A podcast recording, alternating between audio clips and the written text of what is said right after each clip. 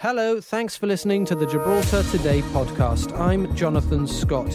Today we spoke to the Chief Minister. We held what he said would be the last direct democracy before the next election. And the bus company's strike was where we started off. They've continued their industrial action today. Fabian Picardo told Direct Democracy that their action had been unreasonably escalated and unnecessarily aggressive bus company staff uh, were actually protesting outside his office earlier today. Uh, they spoke to him, accused him of trying to smear them with references that they thought were unfair, uh, unfair references to their salaries in a press release issued by the government yesterday. The Chief Minister said that they were accurate references and anonymized payrolls will be published today Thursday. Also on Direct Democracy, Mr. Picardo said housing for rental will be an important part of the GSLP Liberals manifesto at the next election. On the treaty, he said he had expected to be able to announce a deal last month and that this was only derailed by a lack of government in Spain. We put your questions to Mr. Picardo. Good afternoon, Fabian Picardo. Uh, how are you feeling? Uh, industrial action outside your office earlier today. Uh, does that sort of uh, test your resolve, or, or, or, do you feel very confident about the position that the government has taken? Well, good afternoon, uh, John. It's a pleasure to be back with you on Direct Democracy. I told Christine last time that I did it on television. It might be the last Direct Democracy I did during the lifetime of uh, that this current parliament. But here you are. I can tell you that this is the last direct democracy I will do in the lifetime of this parliament. It's a pleasure to be here because direct democracy is something that we started uh, 12 years ago. It was an invention that was set out in our manifesto of 2011, um, and I think it's worked very well.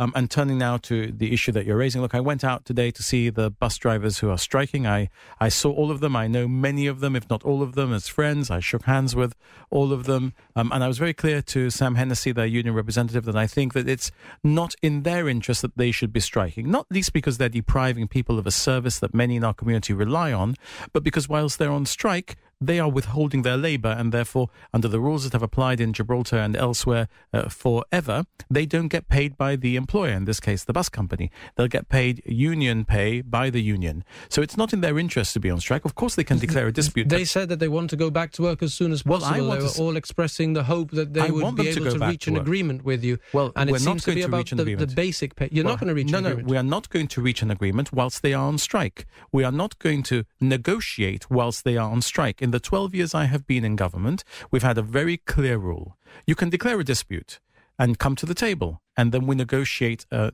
our way round that dispute in a way that works for the government and the taxpayer and the persons or individuals who are declaring the dispute. But what we don't do is allow strike action to become something that is done in order to force the government to reach a conclusion which is in the interests of the individuals who have declared the strike so, action. So you want them to stop the strike action and then uh, be able to start negotiations again with you. Let's but, be very clear. But they want you to put an offer on the table in well, order for them to stop the strike let's action. be very clear about what's happening here, Jonathan. We had a meeting with Unite the Union yesterday, which went very well. Um, they were going back to talk to their members. We were preparing uh, the outcome of that meeting into and turning that into an offer that we could start uh, negotiating. And then all we got back was an announcement by Unite that they were going on strike immediately. Now, there's been no elevation here. There's been no question of them not wearing a uniform but going to work. There's been none of that which you see uh, in the usual the usual way. And I think that there are members of Unite here who are being who are fantastic people who provide a great service, who are a real you know, backbone of our community in transport, who are being very negatively influenced by a few small uh, number of individuals who are wanting to push their own agenda in a very aggressive style, which is anti-democratic. It's trying to blackmail the government into uh, giving them an answer very quickly and that's just not going to happen. And that's why I urge people, of course, that we're going to negotiate. We're not going to agree just to look at issues of basic pay. We're going to look at all of the issues under the agreement because there is an agreement signed by Unite that says that the pay is agreed until 2029 and that they'll have public sector pay rises between uh, that in that period Um, so Unite have signed an agreement already on pay, which is in place until 2029. And we say, look, you've done that already. We're happy to look at the whole agreement so that we can get a better deal for the taxpayer, a better deal for the drivers. Let's sit down around the table. Let's start talking about that. But we won't just negotiate the one thing that you want to negotiate. But how do you go from basic pay of £11 an hour? And they've given us some of their uh, pay slips. I know that you will obviously have similar information, but basic pay, uh, £11 an hour, uh, take home pay for a week. £257 an hour uh, on a better week uh, with uh, with a long weekend uh, included, uh, £685 yeah. Uh, an hour, but a lot of that is overtime. No, well, is overtime well, the issue here? Well, I don't think it is the issue because the, the men of the bus company that I have met with Unite tell me that they want to continue working the overtime. I propose solutions which mean that they will work less overtime, but they tell me that they want to continue working the overtime. And I've got the payroll of the bus company here for the last six months. Um, and the person who has earned most um, in the past six months has earned £35,498 in the past six months, which means that he would be earning approximately £71,000 over the year. The next 34329 Well, I can tell you that of that, his basic pay is £16,000 and his overtime is £15,000 and he has allowances of £3,695. I don't know how many hours it is, but then again, I don't know how many hours I work. I work every hour that God sends um, in my job, in my job of responsibility. And I know that many other people work many hours, but we will be able to tell you how many hours those are. If you look at the basic and you look at the overtime, the amount of overtime is almost the same as the basic. And when you add the allowance, the overtime and the allowance is more than the basic. And what, what I think it's important, given that uh, one of the individuals who was outside number six Convent Place actually accused the government of lying because of the information that we had published. It's important the government demonstrate that we were telling exactly the whole truth to the public about the earnings of bus drivers, and we will uh, we will publish the um, the amount that uh, each driver, anonymized of course, has earned in the past six months and how much they earned last year, so that people can see the reality. And of course, I deeply respect the amount of work that these bus drivers do, the hours that they work. I hope that they respect the hours that I put in as well, and that every public servant puts in as well to earn the money that we each earn. And if they work those hours, there is overtime, there's very well remunerated, there are allowances, and that leads to the take home pay that we're talking about. Okay, uh, we've got a number of questions coming in on other topics, Chief Minister, so I think we best get stuck in with those. Uh, a question from Peter uh, on Hassan Centenary Terraces. Can the Chief Minister confirm a date when the buyers will be able to complete and obtain the keys to their properties? Those properties are really magnificent. I've seen one of them. I'm looking forward to seeing more of them. I know everybody who's been down to Snag has been delighted with the product. Uh, I am told that we will be issuing the packs very soon. I think by the end of this week or next week, pa- packs will start to be issued to lawyers representing different individuals. We're talking about 380 properties, so it can't all happen on the same day, uh, but that is now very much in train. Question from Matthew How close are you to fulfilling your promise to fully implement the UN United Nations Convention on the Rights of the Disabled before your term ends? Very close. Before your term ends? Very close. Not there yet, but very close.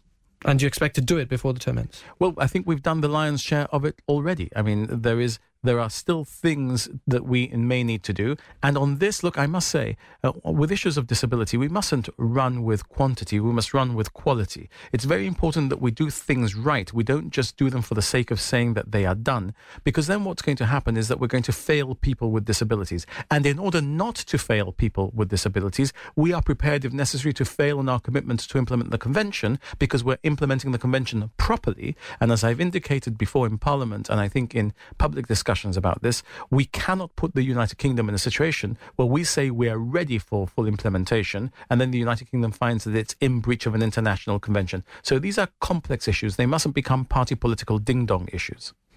There's another uh, question on a similar subject. Vicky uh, says, following uh, a demonstration um, on disability and special needs, uh, there was a press release by the government in April saying, uh, uh, talking about an autism pathway. When will this be published and resourced? Well, as far as I know, and, and I know Vicky's very concerned about this because of her personal circumstances, Jenny and her team at Number Six Convent Place are already working on exactly that pathway and how to deal with it. Okay, there's uh, a question about streets being filthy from Mr. Ryan. Uh, he says we have cockroaches and rats everywhere, and our people lack pleasant and safe green spaces to enjoy. Why hasn't this featured more heavily in the government's priorities? Well, I, I completely disagree with Mr. Ryan. There are more pleasant green places to uh, go with your family in Gibraltar today after 2012, when I first became chief minister, than ever before. Not least Commonwealth Park and Campion Park and the other parks that we're hoping to develop. And indeed, it is true that there are cockroaches and rats in Gibraltar. Um, it, it is very difficult to tell you, Jonathan, whether there are more cockroaches now than there were in 2012 and more rats than there were in 2012. But I can tell you, having lived in the upper town of Gibraltar myself for most of my life, I found that there were lots of cockroaches in town and lots of rats in town, and that the the fumigation of that area uh, is something that is done very often, um, and it's impossible to say that now Gibraltar is in any way in a worse state than it was when we inherited it. Indeed, I believe that things are much better than they were in 2012 in this respect, 2011 in this respect. Gibraltar Today with Jonathan Scott. We've got a question coming in from Frank uh, about the conversation we had earlier, Chief Minister, about the bus drivers working very long hours, asking, is it safe for bus drivers to work 16 hours a day when they're driving uh, around large vehicles with potentially vulnerable people inside? Well, I don't think it would be uh, safe for a bus driver to drive 16 hours a day, which is what you said in your question. I don't think there is any case where a bus driver is driving 16 hours a day, but we do have to look at the maximum hours uh, which bus drivers should be able to drive. I agree but, but with on, that. On a, on a basic pay of, you know, they say starting 10, 11 pounds, I presume it goes up every year, but uh, to get to salaries that you've quoted, it would mean that they are, and you've said yourself, that they're getting a lot of overtime and, and allowances on top of that. Yeah, so the overtime is through working more hours. But they're not working 16 hours a day. That's what they've told GBC Well, today outside 16 number six. 16 hours a day is not numbers that I've been given. Double shifts But- but with, a, with a two hour break in the look at this. middle. The basic pay is in many instances, exactly as the government has said, above the national average. I mean, 16,634 in six months of basic pay gives you a basic pay of over 33,000 pounds.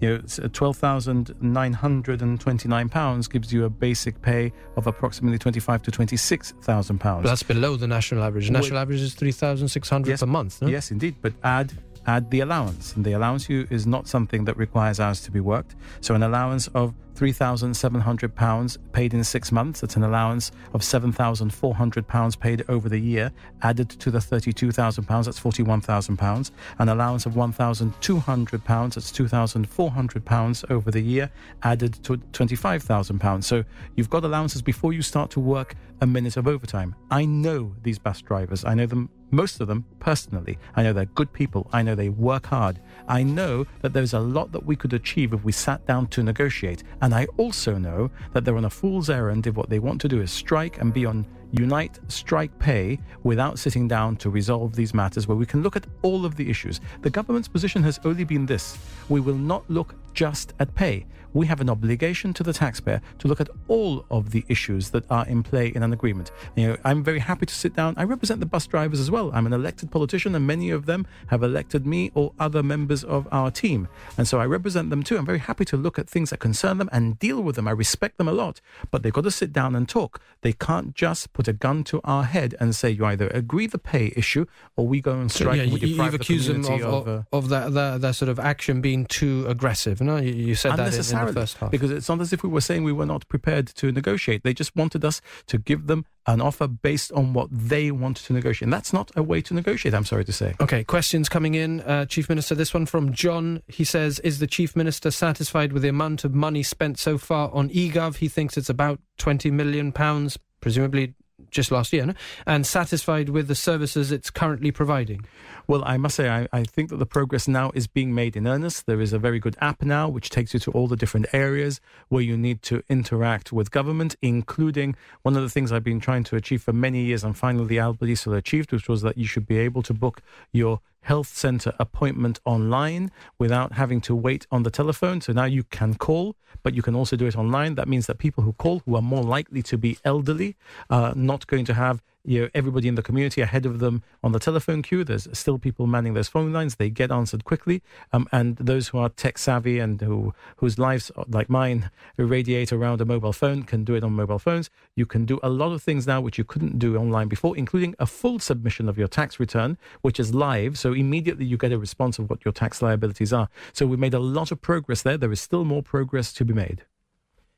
On housing, uh, I think uh, Joseph asks there are hundreds of people, local Gibraltarians, waiting for years and years on the housing housing waiting list, and who are desperate and waiting for government help.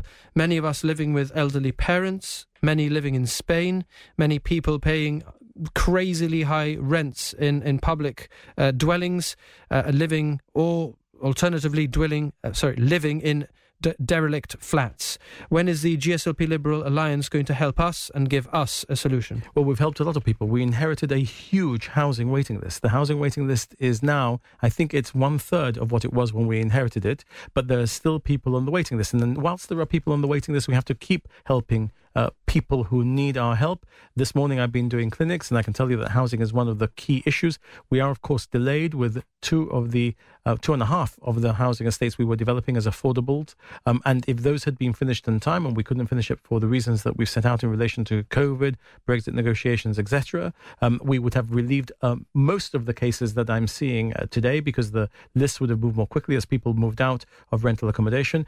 During the course of the general election campaign, we'll be saying a lot about how we will now finally tame the housing waiting list forever because I think we've now got a formula that we'll put to the people which will enable us to tame the housing waiting list forever. And that means not just developing affordable housing for young people, it also means giving priority to those who are elderly who have bought affordable housing before because we are developing at the moment pensioner flats for those who are government tenants, but we need to think about those who are not government tenants, who are purchasers of affordable housing and who want to downsize rather than increase the size of their properties. Carl is asking what about government's plans for future housing rental accommodation, uh, which Carl thinks would help reduce the housing waiting list? Well, I think there is an issue there, and I, and I think that that is going to be one of the key uh, planks of what we're going to propose in the general election campaign. So I'd say to Carl, please watch this space because as the election campaign uh, starts, when the time comes, uh, you'll see what we're proposing for the lifetime of the next parliament to really deal with that issue.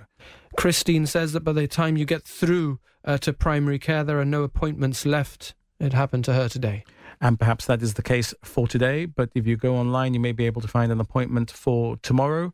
Um, or, or for another day. And uh, if you need an appointment today, then you know, there are other mechanisms which you can use.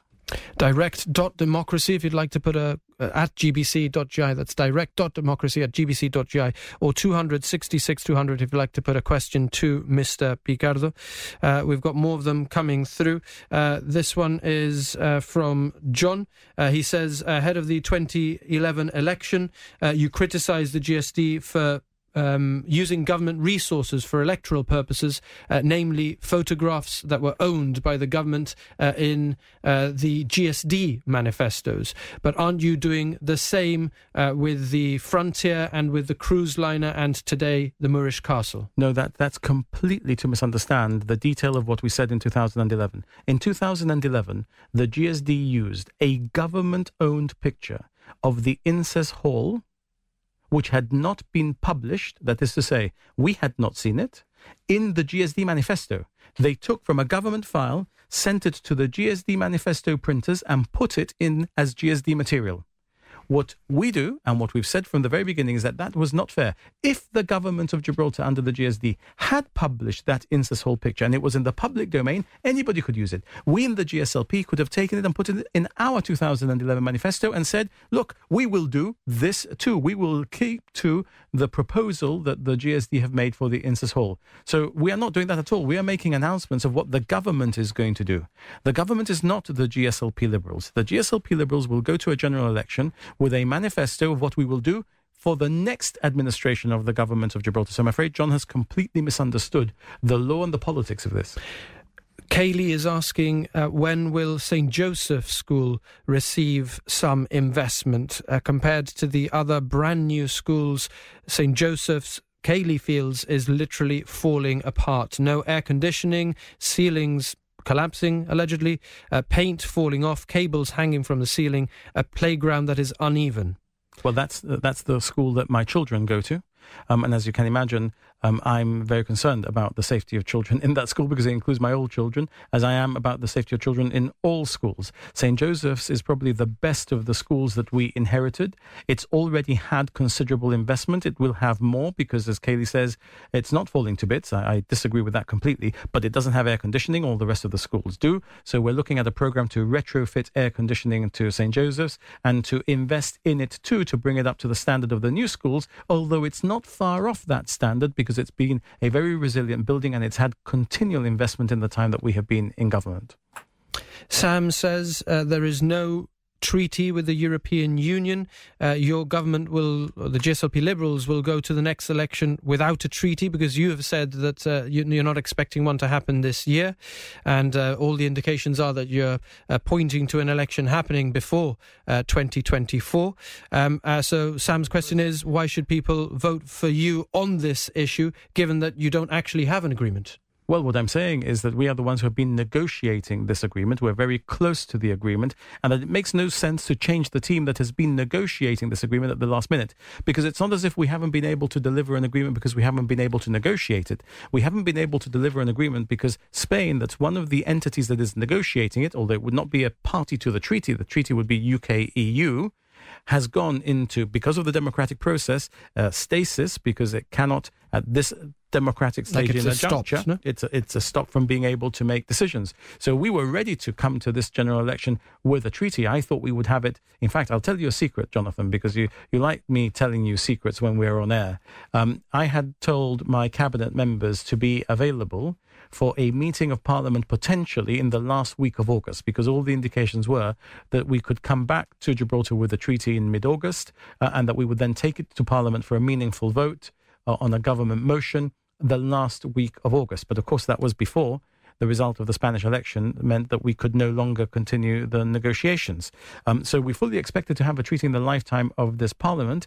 It's just you know, the reality of Spain's democratic process that got in the way. But we're the ones who have been in the driving seat. We know every inflection of our opponents in the context of the negotiation and what it means, and we know exactly what led to where we are today in the negotiation. And changing the team negotiating would, in my view, not be good for Gibraltar, and that will be one of the things I'll be saying during the course of the general election campaign when the election is called.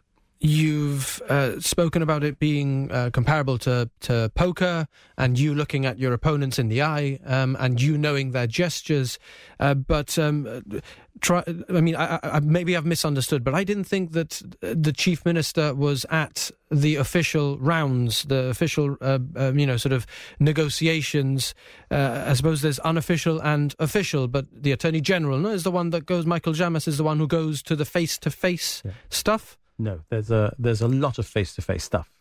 There are official rounds of UK EU engagement, which Michael Llamas uh, is involved in as the lead Gibraltar official, and Lindsay Appleby leads the UK delegation as the ambassador to the European because Union. Because it's no politicians? No politicians, it's just officials. And then there's meetings between officials um, and politicians on the Gibraltar and UK side and on the Spanish and European side. And I'm involved in those meetings, and I'm the one who looks people in the eye, and I, I know how they react when I say things. And, uh, you know, it's very important important that we have that link as we go into the final lap of this negotiation. I mean, so those are face-to-face negotiations. Those are not official often, rounds, but face-to-face. Those are very often face-to-face. They're sometimes video. They're sometimes on the telephone as well. You know, we know WhatsApp. each other very well. WhatsApp, uh, WhatsApp video, all of the rest of it. Um, so you know, in the last lap of the Monaco Grand Prix, with the Mercedes ahead, would you stop the car and take Lewis Hamilton out? Sorry, you're Mercedes in this analogy. Yeah, no, I'm not usually a, a, Mercedes driver. I'm more uh, a Tifosi, but never mind. um, right.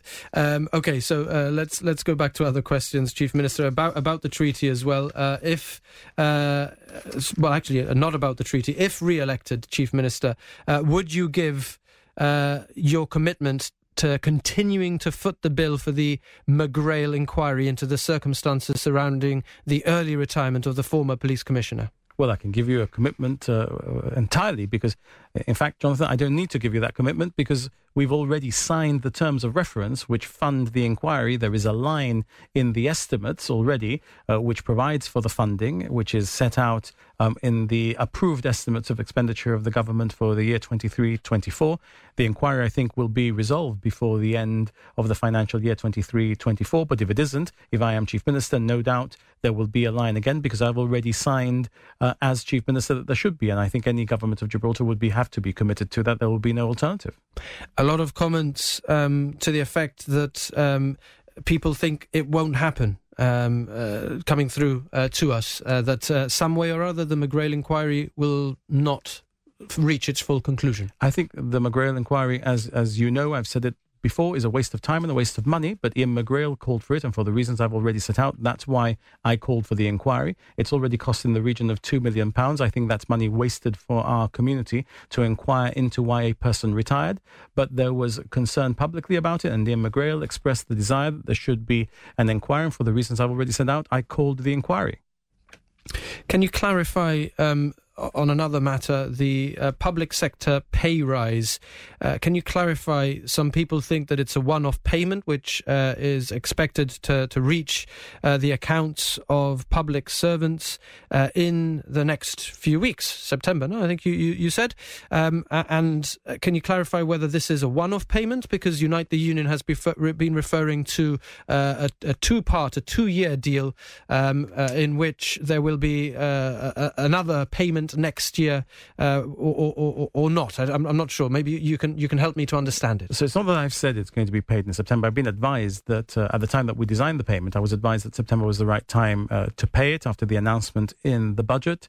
We discussed with United two-year deal and how we would deal with the second year because this is a first non-consolidated a payment for the year, non consolidated for a very good reason, so that it's not taxed. As a result of it being non consolidated, it's a one off payment paid outside of payroll as a housing uh, cost allowance because of the cost of living increase. And in that way, it doesn't fall within the taxation rules that would make it taxable. And next year, I've said to Unite that I would start negotiating on the basis that what we've paid this year in toto is where we would start for next year. So Unite are presenting that in a way that I think is acceptable and favorable. Um, and I would therefore uh, take the view that Unite are doing the right thing in recommending to their members that they should support the payment of this amount.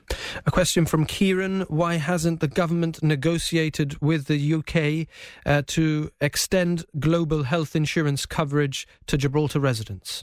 Well, that's something that is very much under discussion with the UK. There are a lot of complexities behind that issue because there are uh, issues of insurance are never easy, but that is one of the issues that is live in discussions between Gibraltar and the United Kingdom. The United Kingdom has not been unfavorable in its initial response, but of course, this is tied to matters related to the treaty and coverage in Europe. It's been pointed out to me, Chief Minister, that I shouldn't allow you to say things like you inherited uh, schools when you've been in government for, for, for 12 years. That 12 years is long enough for you to get a, a grip at, well, of. Well, I would, I would put it to you, Jonathan, and whoever told you that you shouldn't allow me to say that, that actually 12 years ago I inherited those schools. And that's the point I'm making. 12 years ago, when I first came into government, that is, when I was in government for one hour, those were the schools that I had to deal with. Yes, I, and I 12 the... years later, 12 years later, they're I still like that. saying I'm not that, saying they're still one. like that. I'm no, they are not still like no, that. St Joseph's. I mean, no, no. There are 10 new schools in Gibraltar, and St. Joseph's has had a lot of money invested in it because it's been maintained. And there are, of course, issues in St. Joseph's. But look, there are issues with St. Anne's, which we opened three years ago. Do you know that this morning St. Anne's flooded? You know why it flooded? Because somebody left a tap running. Look, we're all human.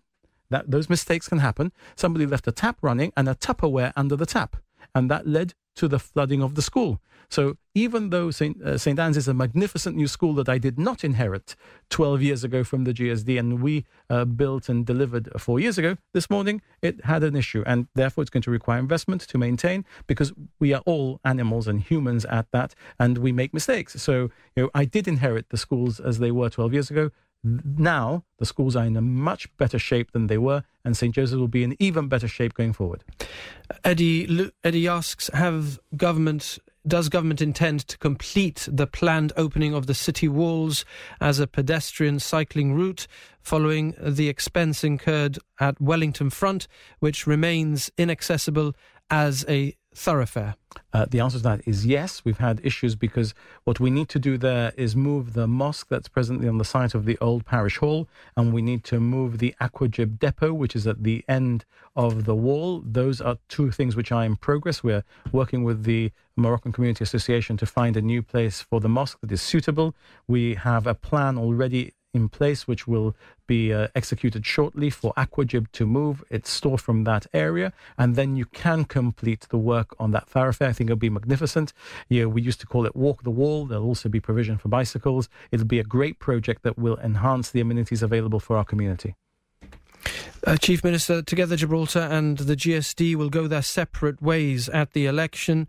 Um, any comment in respect of that? Look, I don't think it's fair for you to ask me to comment on what other what other political parties decide to do in terms of their uh, lineups, etc., because it's a matter entirely for them.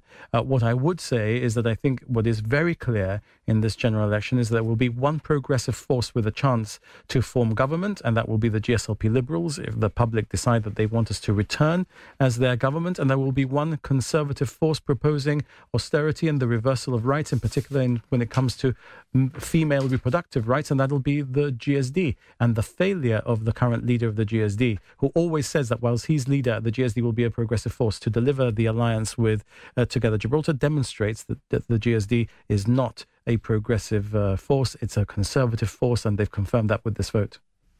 I'll let the GSD respond to you on that, and, and but you did re- re- comment on it, even though you thought it was unfair for me to well, ask I you. on the politics of it rather than on their decision. Um, uh, Nigel Feetham uh, to be your next finance minister if you are uh, elected. I paraphrase. No, Uh, no.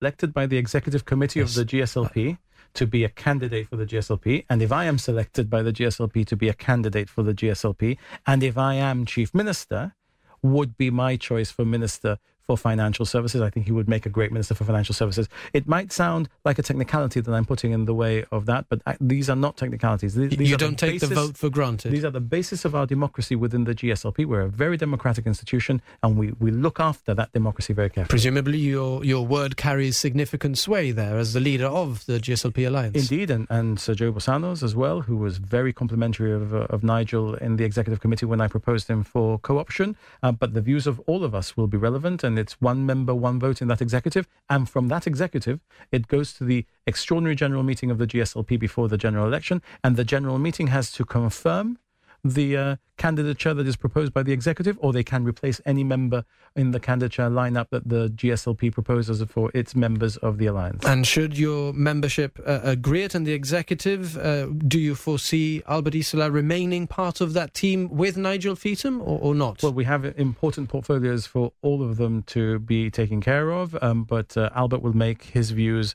known to the executive committee of the GSLP as to whether or not he's standing again um, very shortly, I assume, when the chief minister uh, asks the governor to convene a general election. Any insight as to when he may do so? Yes, I know exactly when he will. And can you share, give us any clues? As soon as he does, I will. No, as soon as he, do, as he does, we will know. Of course, I'm not going to tell you, No. but good, well, good on you for trying. Everybody is saying that it's, uh, or the earliest date that people had in mind was that you'd call it next week. Well, you know, you, people in Gibraltar, you know, they're sometimes right and they're sometimes wrong. So you don't rule out calling it next week. But you, I, I have spent the past two years uh, when the GSD started saying in February 2022 that I was about to call an election, that I had a very clear view of when the election was going to be. And I, I can tell you this much, Jonathan. Uh, two years ago, I knew what date the election was going to be in 2023 if I was chief minister and had the chance to call it. Uh, that is the date that I am still going to uh, aim for. Um, and uh, therefore, you will know uh, exactly when it is, because I will, of course, notify GBC so that they can be there to report it for all your viewers and Thank- all other media in Gibraltar. Thank you in advance for that. uh, and do you expect it to be seven GSLP candidates to uh, and three Liberal candidates making up an alliance? Well, you know, that's been the very successful way that we have fought elections until now, but this is uh, something that, of course, is renewed at every election, and uh, and very much hope that we will continue in an alliance with the with the Liberal Party. As you know, it was my first political home. Um, I am very, very close to Joseph Garcia. I consider him my political soulmate, and uh, our alliance has been the most successful alliance in Gibraltar's political history. So will you negotiate that with him, or will will it be parties? How, those how does issues, that happen? Those are issues for the political parties, and uh, you know, I lead my political party, he leads his political party, and the two executives have to determine these things in the proper and appropriate way. So he'll come and uh, you, you, you might say, "I've got three strong." You're he making might a say, mountain I'll, out of a molehill. I'll, this is interesting for us. Well, it I happens mean, behind the scenes, It's but he- mechanics. it's mechanics because yeah, you know, but, this but is- if he has two strong candidates instead of three, might it be eight two then? Well, look, I'm not going to get into those issues because you're in the realms of pure and utter speculation. I'm and going- asking you a question. Go, yeah, but it's pure and utter speculation because you know we could we could spin that question in any permutation of strong candidates on either side and spin it in uh, in ways that that would just make very interesting after cognac conversation, but is not really something that I want to get into in the context of dealing with the live political issues in Gibraltar today with you today on air. Okay, so uh, let's return to that then. Uh, one last question. Let's leave it to, to Frances to have the last question. She says, if, as it seems to her, uh, the government uh, is being economical with the truth when talking about the pay of the bus drivers, how can we believe the rest of what you say? Well, she can believe exactly everything that I say because what the government has said about the pay of the bus drivers is true. And indeed, if you look at the government press release yesterday, we were very clear in saying that the amounts that we were saying that bus drivers earned were after allowances and overtime. We did not pretend otherwise. So if you look at what we've said, we have been scrupulously clear and honest. And Frances can believe that, and she can believe everything else that we say because we are always scrupulously clear and honest with the people of Gibraltar because I work for the people of Gibraltar. That includes the bus drivers. And I will never mislead the people of Gibraltar on anything. People might simply think that politicians are always lying, always misleading, etc. For me, my code of honor means that when I look at myself in the mirror every day to shave, I know that I've told the people of Gibraltar the truth at every turn, despite the rumoring and the gossiping that goes in the streets, on in the streets, which is sometimes really quite uh, despicable. I tell the truth to the people of Gibraltar, uncomfortable or comfortable, good for me or bad for me, but I tell them the truth. Chief Minister, uh, we come to the end of the last direct democracy before the next general election. That's for sure. Thank you, Fabian Picardo, for your time. Uh, thank you uh, for listening and for watching, um, uh, and for putting your questions to the Chief Minister. And thank you, GBC, for having hosted so many direct democracies in the past 12 years since I've been Chief Minister. This could be my last one completely. We never know. We're in the hands of the people of Gibraltar. They are the ones who will make the decision when the time comes. Thanks for listening to those highlights from Gibraltar today. I'm Kelly M. Borge, the show's producer. We're live on Radio Gibraltar Monday to Friday.